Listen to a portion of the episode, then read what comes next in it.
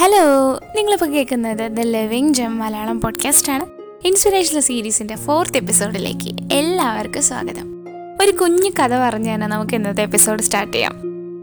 അപ്പോൾ ഒരു ദിവസം ഒരാളിങ്ങനെ നടന്നു പോകുമ്പോൾ ഒരു എലിഫന്റ് ഫാം കാണാനിടയായി. അപ്പോൾ ചുമ്മാ ആനേനൊക്കെ കണ്ടിങ്ങനെ നടക്കുമ്പോഴാണ് ആളൊരു കാര്യം ശ്രദ്ധിച്ചത്. ഈ ആനയുടെ കാലിൽ ഒരു ചെറിയ കയർ വെച്ചിട്ട് കെട്ടി വെച്ചിട്ടുണ്ട്. ആനേനെ കെട്ടി അങ്ങനെ എവിടെയെങ്കിലും കേട്ടിട്ടുണ്ടോ?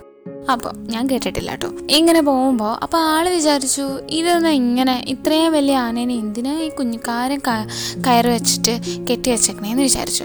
അങ്ങനെ നോക്കുമ്പോഴാണ് അവിടെയുള്ള എല്ലാ ആനകൾക്കും ഇങ്ങനെ ഉണ്ട്. അപ്പോൾ ആൾക്ക് ആകെ കൺഫ്യൂഷനായി അപ്പോൾ ആൾ വേഗം തന്നെ ആ ഒരു ഫാമിന്റെ ഓണറെ കണ്ടൊന്ന് ചോദിച്ചു നോക്കാമെന്ന് വിചാരിച്ചു കേട്ടോ എന്നിട്ട് ഈ ഓണറിന്റെ അടുത്ത് പറഞ്ഞു ഇത് എന്തിനാ ഇത്രയും വലിയ ആനേനെ ഈ കുഞ്ഞു കയറ് വെച്ചിട്ട് കെട്ടി വെച്ചേക്കണേന്ന് ചോദിച്ചു. അപ്പോൾ അവർ പറഞ്ഞു ഈ ആനകൾ ഭയങ്കര കുഞ്ഞതായിരുന്നപ്പോഴാണ് ഇവിടെ ഫസ്റ്റ് ടൈം കൊണ്ടുവരുന്നത് അപ്പോൾ അന്നേരം ഇവർ നമ്മൾ ഈ ചെറിയ ഒരു കയറ് വെച്ചിട്ട് കെട്ടി വെച്ചിരുന്നു. അപ്പോൾ അന്ന് ഇവർക്കത് പൊട്ടിച്ചോടാനുള്ളൊരു ഇതുണ്ടായിരുന്നില്ല ഒരു സ്ട്രെങ്ത് ഉണ്ടായിരുന്നില്ല.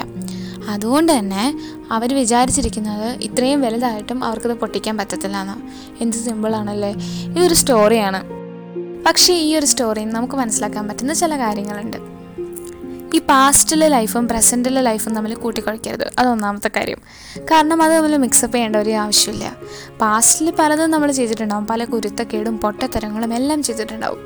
പക്ഷെ പ്രസന്റിലും ഒരാൾ അതുപോലെ തന്നെ നിൽക്കുമെന്ന് വിചാരിക്കരുത്. കാരണം അഞ്ചോ പത്തോ വർഷങ്ങളുടെ ഗ്യാപ്പിൽ ഒരാൾ നല്ലപോലെ മാറാൻ ചാൻസ് ഉണ്ട് അത് ആളുടെ ഒരു സ്വഭാവത്തിലും മറ്റു പല കാര്യങ്ങളിലും ആ ഒരു ഡിഫറൻസ് കാണാനും ചാൻസ് ഉണ്ട് സോ അതുകൊണ്ട് തന്നെ ഒരാളെയും നമ്മൾ ജഡ്ജ് ചെയ്യരുത്. പണ്ടാൾ എങ്ങനെയാണെന്ന് കരുതി.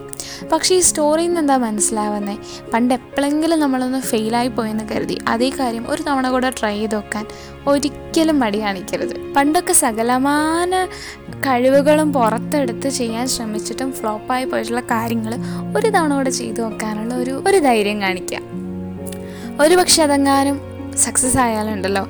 അന്നേരം നമുക്ക് കിട്ടുന്ന ഒരു സെൽഫ് സാറ്റിസ്ഫാക്ഷൻ ഉണ്ടല്ലോ. ആ സംഭവത്തിന് വിലയിടാൻ നമുക്ക് പറ്റത്തില്ല.